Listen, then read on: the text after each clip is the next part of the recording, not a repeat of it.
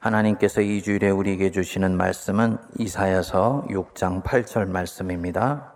내가 또 주의 목소리를 들으니 주께서 이르시되 내가 누구를 보내며 누가 우리를 위하여 갈고 하시니 그때 내가 이르되 내가 여기 있나이다 나를 보내소서 하였더니 지난주에 제 설교를 진지하게 들은 성도님 한 분이 피드백을 보내왔습니다. 목사님 모세처럼 인생에 쓰디쓴 상처가 치유된 사람이 소명을 찾는다 그러셨는데 저는 지금까지 인생에서 상처나 아픔이 특별히 기억나지 않습니다. 저 같은 사람은 그러면 어떻게 해야지 사명을 찾을 수가 있습니까? 이런 질문이 들어왔습니다. 정말 좋은 질문입니다. 여러분, 모든 사람이 획일적인 과정을 통해서 사명을 찾게 되고 사명자로 서게 되는 것은 아닙니다. 우리 각자가 갖고 있는 사명이 고유하고 독특하듯이 그 사명이 내 인생이라는 밭에 감추어진 보화처럼 숨겨져 있다가 어느 날 내게 나타나는 과정 또한 다양합니다. 정말 중요한 것은 그 사명이 내게 찾아왔을 때 내가 어떻게 반응하느냐 하는 것입니다. 도적같이 어느 날 불쑥 찾아오건 내 인생을 성찰해 보면서 폴라로이드 사진처럼 서서히 그 윤곽이 드러나게 되어서 아, 이것 하며 살라고 하나님이 지금까지 나를 이렇게 이끌어 오셨구나 하고 감격스럽게 납득하건 이 보물이 내게 드러났을 때 내가 어떤 태도, 어떤 영성으로 반응하느냐가 결정적으로 중요합니다. 여러분들은 어떠신지요? 그 사명을 갖고 계신지요? 이번 설교 시리즈의 제목이 그 일을 가졌는가 아닙니까? 이 제목은 원래 함석헌 선생이 쓴 그 사람을 가졌는가 라는 시에서 아이디어를 얻은 것입니다. 함석헌 선생에 대해서는 좋아하는 분들도 있지만 좋아하지 않는 분들도 계실 것입니다. 하지만 그의 정치적, 종교적 배경보다도 이 시 자체에 초점을 두고 마음을 열어서 한번 들어보시기 바랍니다. 말리기 나서는 날 처자를 내맡기며 맘 놓고 갈 만한 사람, 그 사람을 그대는 가졌는가? 온 세상 다 나를 버려 외로울 때야도 저 마음이야 하고 믿어지는 그 사람을 그대는 가졌는가? 탔던 배 꺼지는 시간 구명대 서로 다양하며 너만은 제발 살아다오 할 그 사람을 그대는 가졌는가? 불의의 사형장에서 다 죽여도 너희 세상 빛을 위해 저 많은 살려두라 일러줄 그 사람을 그대는 가졌는가? 잊지 못할 이 세상을 놓고 떠나려 할 때 저 하나 있으면 하고 빙긋이 웃고 눈 감을 그 사람을 그대는 가졌는가? 온 세상의 찬성보다도 아니하고 가만히 머리 흔들 그 한 얼굴 생각에 알뜰한 유혹을 물리치게 하는 그 사람을 그대는 가졌는가? 저한테는 이 시가 말하는 그 사람은 인간으로 사신 예수 그리스도이십니다. 그분이 제게 있어서는 그분 그 사람이세요. 그리고 그분은 한 사람에게 찾아오실 때 빈손으로 오시지 않습니다. 내가 어떻게 살아야 할지 그 사명을 갖고 내게 찾아오십니다. 오늘 묵상하는 이사야서 6장은 한 사람에게 사명이 찾아오고 그 사명에 반응하는 내적 동기를 그림처럼 보여주고 있습니다. 이사야는 원래 성전에서 제사를 집례하던 궁전 제사장이었습니다. 왕궁을 드나들면서 왕과 왕족들에게 하나님 말씀을 가르치고 나라를 위해서 제사를 올려드리는 사람입니다. 이를 효과적으로 수행하기 위해서 적절한 권력과 명예도 갖고 있었지요. 당연히 평안하고 넉넉한 삶을 영위하고 있었습니다. 그런데 어느 날 자기에게 찾아오신 하나님의 말씀 앞에 꼬꾸라져서 자기 태어난 뜻을 알게 되고 성전을 떠나 이스라엘 백성 전체를 향해 하나님 말씀을 전하는 예언자의 길로 접어들게 됩니다. 그 지점이 오늘 본문 말씀, 특별히 8절 말씀이에요. 이 8절 말씀을 정확히 이해하려면 1절부터 7절까지 이사야가 사명을 받기까지의 과정을 좀 짚어봐야 됩니다. 모세의 경우와 마찬가지지만은 모든 사명은 하늘에서 직접 떨어지는 것이건 아니면 내 안에 있다가 서서히 드러나는 것이건 그것이 내게 명료해지는 데에는 시간이 걸리고 과정이 필요합니다. 이 과정을 정확하게 이해해야 자기에게 찾아온 이 사명을 비껴 지나가지 않아요. 정확히 내 손에 움켜쥐게 되어서 내 인생을 풍성하게 하고 내 인생의 흔적을 통해서 사람을 살리는 역사가 일어나게 됩니다. 첫 번째로 1절을 보시면 우시아 왕이 죽던 해에 그랬습니다. 이 우시아 왕, 이사야가 섬겼던 남유다의 왕이지요.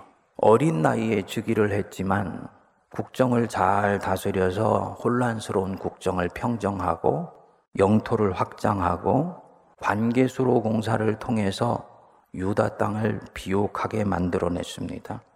초기에는 신앙이 정직하여서 하나님이 그를 형통하게 했다고 역대기는 기록합니다. 그런데 그 왕이 말년에 가면서 갑작스럽게 범죄를 하여서 한센병에 걸리게 되고 갑작스럽게 죽임을 당하게 됩니다. 성전 제사장이던 이사야가 얼마나 하늘이 무너지는 것 같이 느꼈을 거예요. 옛말에 왕이 죽으면 하늘이 무너지는 것 같다 그랬는데 이 이사야와 백성들의 가슴이 얼마나 무너져 내렸겠습니까? 위태위태하던 나라가 이 우시아의 선정으로 그나마 안정되다 했는데 나라가 갑작스럽게 다시 곤도박질치게 된 것입니다. 그런데 잘 보십시오. 1절이 이 이사야에게 사명이 찾아오는 배경인데 언제 그에게 사명이 그 실체를 드러내게 됩니까? 우시아 왕이 죽던 해. 원문에는 그가 죽었을 때예요. 자기가 섬기던 왕이 살아있을 때가 아닙니다. 왕이 살아있고 모든 것들이 원만하게 잘 진행되는 때가 아니에요. 이사야가 평온하게 왕을 아련하고 태평성대 속에 제사를 집리하고 살아갈 때 사명이 나타난 것이 아니고 왕이 죽어서 자기 인생에 이것이다 하고 쥐고 있었던 그 무엇이 어쩔 수 없이 빼앗겨지게 되는 순간에 자기 인생의 상실의 고통이 찾아왔을 때 그때 이 이사야는 하늘을 보게 되고 사명을 발견하게 되는 것입니다. 장지연호가 쓴 소설 나무를 심는 사람이라고 있죠. 거기에 보면 주인공 부피해가 하나밖에 없는 아들과 자기 아내가 죽는 것을 보고 생각에 잠기게 됩니다. 남은 인생을 내가 무엇을 하며 살아야 될까 생각하니까 특별히 할 일이 없는 것입니다. 그래서 어느 날 묵묵히 삽과 괭이를 들고 짐을 싸서 그 프랑스 북부의 황량한 프로방스 지방으로 흘러 들어가게 됩니다. 그리고 거기서 평생을 나무를 심는 사람으로 살아가요. 결국은 그 황량한 지역을 나무와 새와 동물과 사람이 어울려 사는 아름다운 지역으로 만들어냅니다. 소설이지만 인생의 진실이 담겨 있지요. 내가 소중히 여겼던 것이 내 인생에서 날아가 버린 것 같은 느낌이 찾아왔을 때, 상실의 어려움이 찾아왔을 때, 그는 비로소 그동안 미뤄왔던 본질적인 질문을 하기 시작합니다. 나는 무엇을 하면서 남은 생을 살아야 될까? 나는 여태까지 무엇을 쫓아왔고, 앞으로 내 남은 삶을 어떻게 마무리하길 원하는가? 여러분, 혹시 이런 크고 작은 상실의 어려움을 갖고 계신 분이 계신지요? 아마도 바로 이 순간이 그동안 우시아 왕이 살아있으면서 편안한 가운데 미루었던 본질적인 질문을 할 때일 것입니다. 내 남은 인생을 진정 무엇을 하며 살기를 원하는가? 나는 그 일을 갖고 있는가? 둘째로, 하나님과의 만남은 반드시 사명을 동반합니다. 이사야가 그 상실의 고통 속에서 하늘을 보게 되고 하나님을 만났죠. 소중히 여겼던 것을 잃어버린 것 같을 때 존재의 근원이 되시는 하나님을 만난 것입니다. 엄격히 말하면 하나님이 이 사람을 찾아오셔서 자기 모습을 드러내신 거예요. 이 부분은 사명을 이해하는데 대단히 중요합니다. 하나님이 한 사람을 찾아오셨다. 하나님이 여러분들을 찾아오셨다. 그냥 오시지 않으세요. 그 손에 사명에 대한 위촉서를 갖고 찾아오십니다. 바꿔 말하면 한 사람이 하나님을 인격적으로 만나면 그는 반드시 사명도 같이 받습니다. 그날 받든 아니면 시간이 지나면서 받든 이 만남의 사건과 사명은 같이 옵니다. 바늘이 오는데 실이 오는 것과 마찬가지입니다. 하나님이 모세를 찾아오셨지요. 모세가 인격적으로 하나님 만났지요. 하나님이 그에게 무엇을 하며 남은 인생 살아야 되는지를 말씀해 주셨어요. 하나님이 사무엘을 찾아오셨지요. 그날 사무엘이 하나님 만났지요. 그리고 사명도 같이 받았습니다. 이사야, 엘리야, 예레미야, 에스겔, 사도 바울, 열두 사도 다 마찬가지입니다. 하나님이 한 사람의 인생에 치고 들어오실 때는 반드시 이유가 있습니다. 그냥 내가 네 죄 사함 받도록 해주고 너 구원받아서 평안히 살게 해줄게. 너 나하고 교제하면서 이제부터 행복하게 살다가 천국 가. 이래서 오시지 않으세요. 우리 하나님은 그렇게 한가한 분이 아니세요. 온 세상의 죄와 악을 멸절하고 하나님 나라가 이 땅에 임하시는 날까지 그분은 쉬실 수 없는 분이세요. 그래서 살아계신 하나님은 졸지도 아니하시고 주무시지도 아니하신다고 말씀하셨습니다. 내가 영원히 하나님과 한가롭게 노니는 것, 그것은 영성이 아닙니다. 물론 아버지이시니까 자녀하고 같이 시간 보내시는 거 좋아하세요. 하지만 이 자녀가 성인이 되면 이제는 할 일이 있는 것입니다. 밤에는 아버지 어머니와 같이 시간을 보내지만 낮에는 나가서 치열하게 살아야 됩니다. 이게 사명입니다. 빈둥빈둥 아버지 어머니하고 웃고 죄 지은 건 용서받았다고 감사하고 그냥 사는 거. 그거는 아버지께서 성인된 자녀에게 원하시는 바가 아니에요. 내 인생에 그분이 찾아오실 때는 반드시 목적이 있습니다. 그 목적이 우리에게는 사명이고 미션입니다. 뭘 말하는 것이냐? 내가 진정한 그리스도인이다. 그렇다면 그의 가슴에는 사명이 있어야 마땅합니다. 나를 살게 하고 나를 숨쉬게 하고 나를 가슴 뛰게 하며 때로는 지쳐 있지만 그럼에도 불구하고 힘을 내게 하는 이 사명이 그 가슴에 있어야 돼. 그게 그리스도인이에요. 교인하고 그리스도인이 어떻게 다릅니까? 교인은 교회 다니는 사람들이에요. 죄송하지만 이 주일날 예배의 자리에 나와 있다. 세상에서 예배의 자리에 낯나가는 사람보다 훨씬 귀해요. 하지만 그게 다가 아니에요. 그냥 교회에 오신 것입니다. 나는 서리 집사다, 안수 집사다, 권사다, 장로다, 심지어 목사다. 이건 조직교회를 섬기기 위해 받는 직분입니다. 더 중요한 것이 있습니다. 나는 그리스도인입니다. 이 고백이 분명해야 돼. 이게 진짜예요. 예수 그리스도를 인격적으로 내가 만났다는 뜻입니다. 예수님을 인격적으로 만나서 내 영혼이 뒤집어지고 거듭나서 이제는 예수님을 내 인생의 주님으로 모시고 나는 살아갑니다. 이 고백이 분명한 사람이 그리스도인입니다. 그러면 이 사람 안에는 반드시 사명이 있어야 정상이지요. 아까 말씀드렸지 않습니까? 살아계신 하나님과 만났다는 말은 그에게 내 인생의 목적이 무엇인지도 분명히 들었다는 말입니다. 내가 너를 앞으로 이렇게 쓰기를 원한다. 네가 네 인생을 이렇게 나를 위해서 사용해 주면 좋겠다. 반드시 내 영이 알아들을 수 있도록 말씀하세요. 그런데 내가 예수님을 인격적으로 만난 사람인데 나는 이런 사명이 없다 한다면 없는 것이 아니고 안 들으려고 한 거지요. 그쪽에 대해서는 일부러 귀를 막아온 거지요. 그것 알면 살기 피곤해지니까. 어느 날 나보고 아프리카 가라고 할까봐 두려우니까. 만일에 그게 아니라면 그런데 내 가슴에 사명이 없다면 나는 아직 예수님을 인격적으로 만나지를 못한 것입니다. 교회 다니고 있고, 경건 생활을 하고 있고, 직분을 받았다. 여러분, 여기에 속지 마시기 바랍니다. 진짜 내가 살아계신 예수님을 인격적으로 만났냐? 여기서부터 진정한 신앙의 순례가 시작되는 거예요.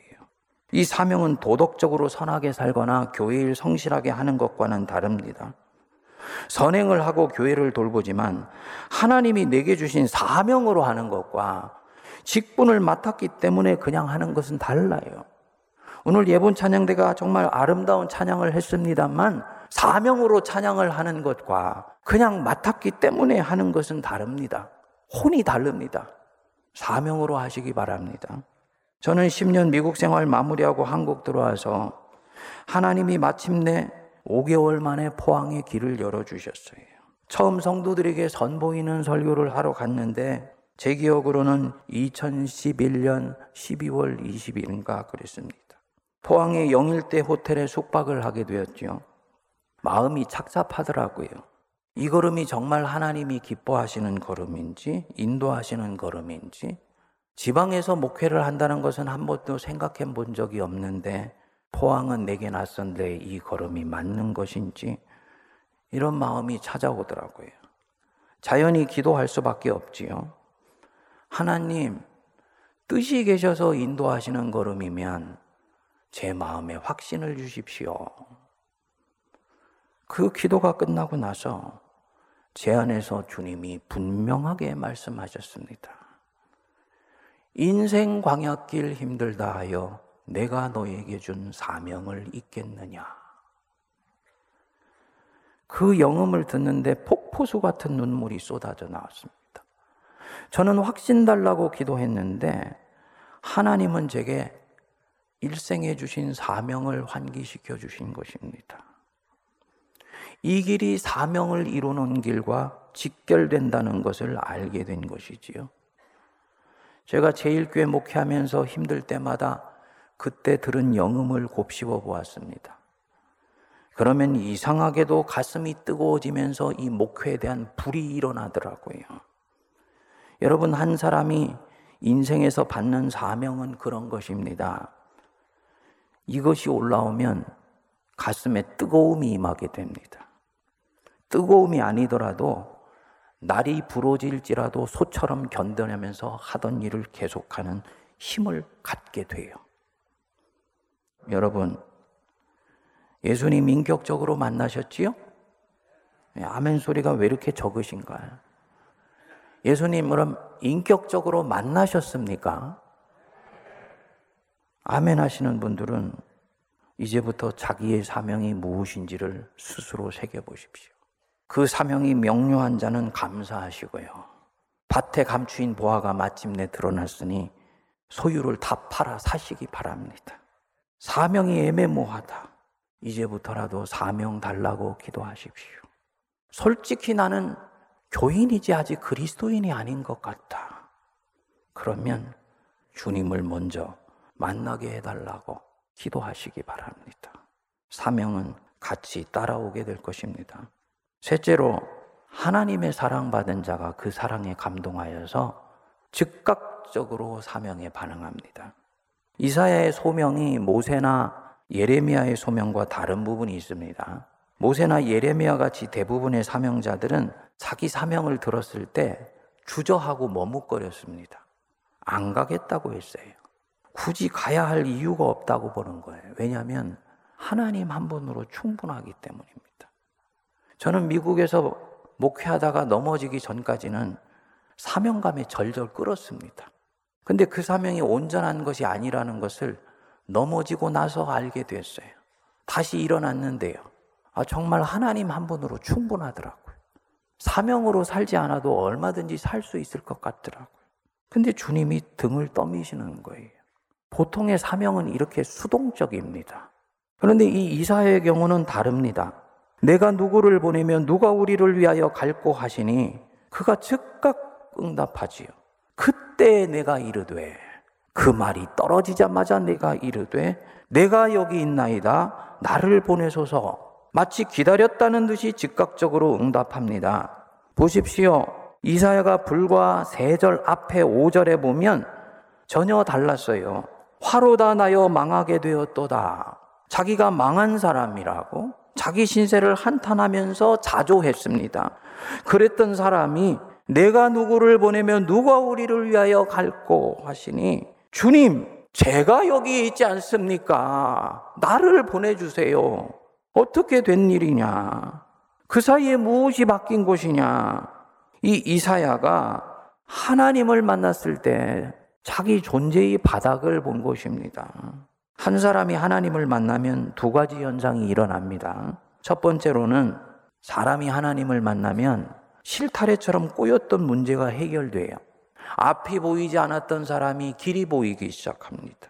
엘리야가 호렙산에서 하나님 만나고 난 뒤에 나 죽여주세요 했던 사람이 사명자로 완전히 거듭나게 되지요. 이런 경우입니다. 풀리지 않는 자식이 인생을 보면서 안타까웠던 부모가 어느 날 자식이 보따리를 싸고 기도원 가겠다고 그래.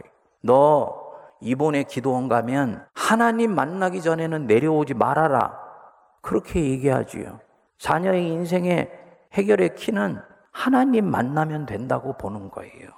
하나님 만나면 실타래처럼 꼬였던 문제가 해결이 됩니다. 둘째로 하나님을 그가 처음 만나게 되었다. 이때는 조금 다릅니다. 우리 하나님 크고 광대하신 하나님이다.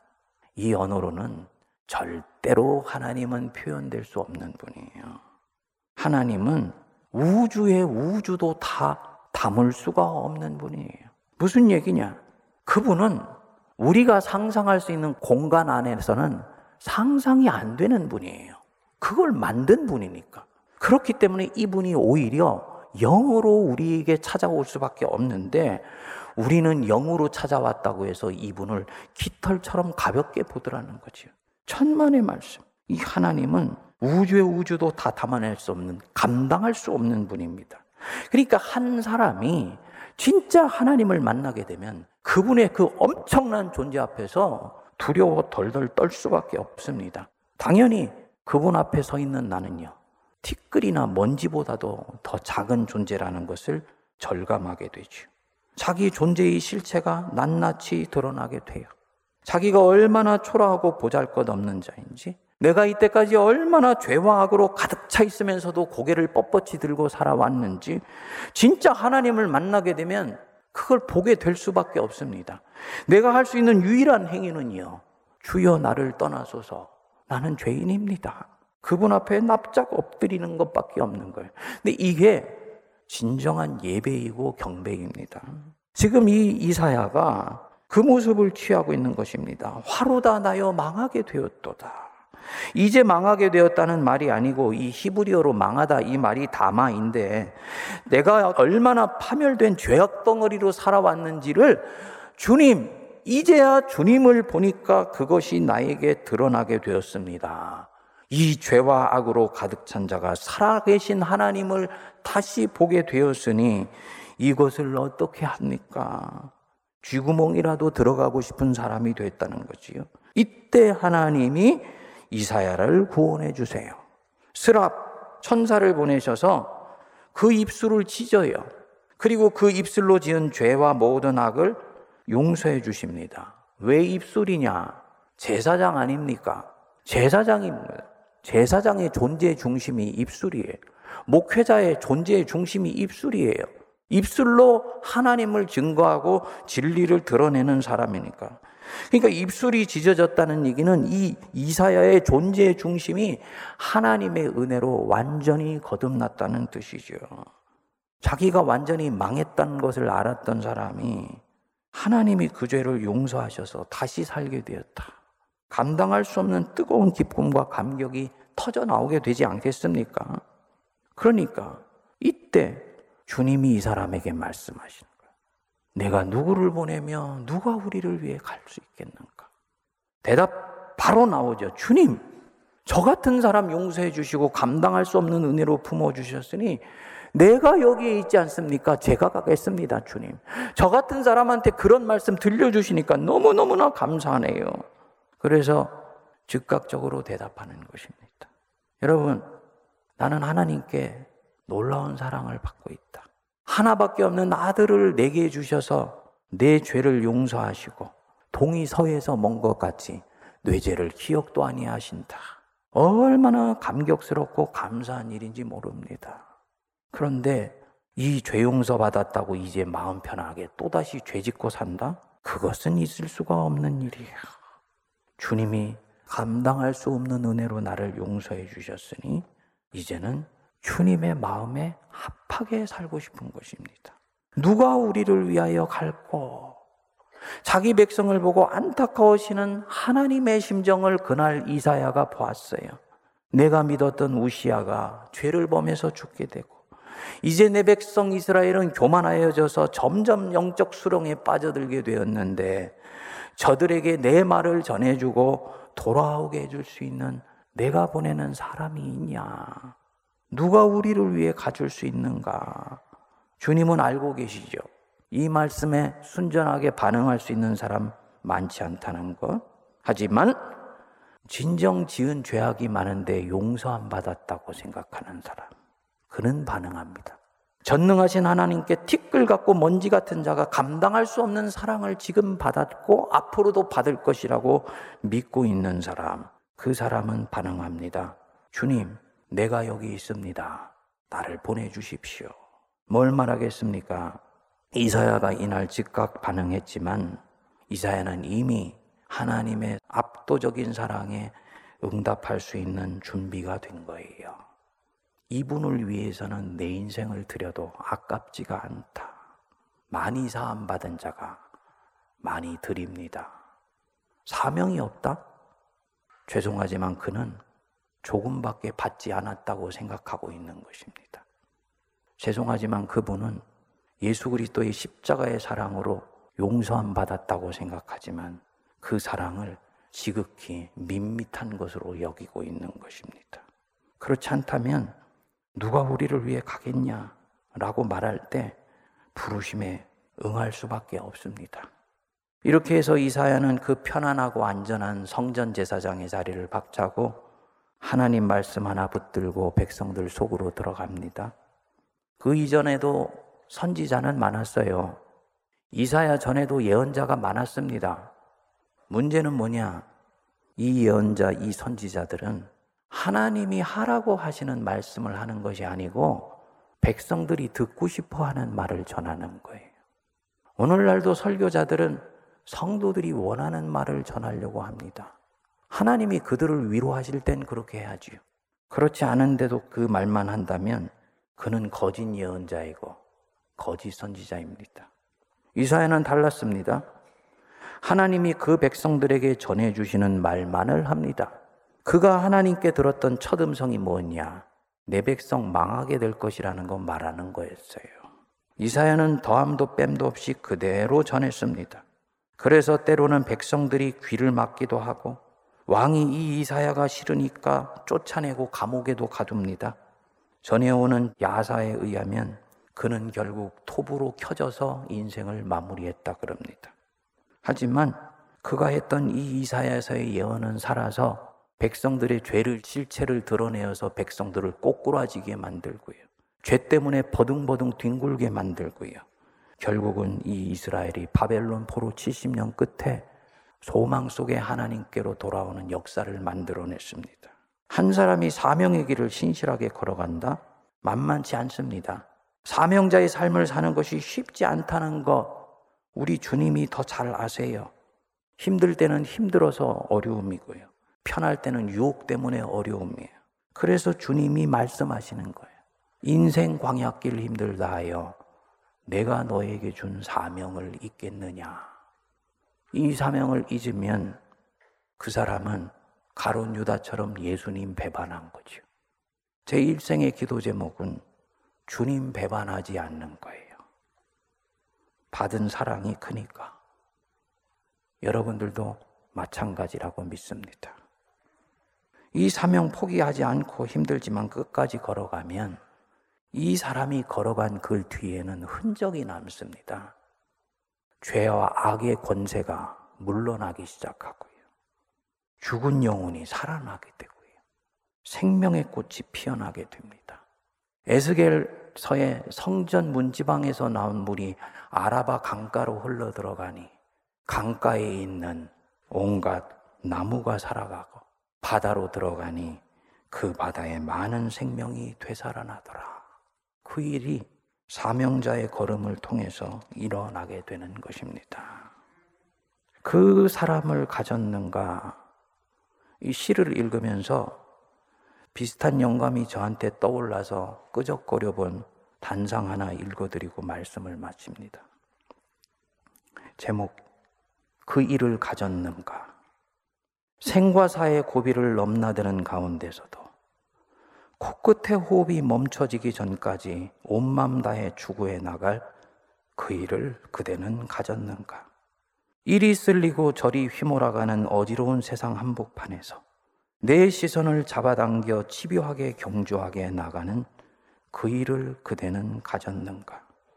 길다면 길고 짧다면 짧은 인생길 마무리하고 이생 저편으로 건너가기 전에 누군가에게 이제는 네가 이것을 맡아 계속 길을 가다오 라고 말할 수 있는 그 일을 그대는 가졌는가? 인생 끝 죽음 저편에서 내 주님 만났을 때 내가 이것 위에 살고 이것 때문에 죽어 주님 앞에 왔습니다. 라고 주님께 올려드릴 그 일을 가졌는가?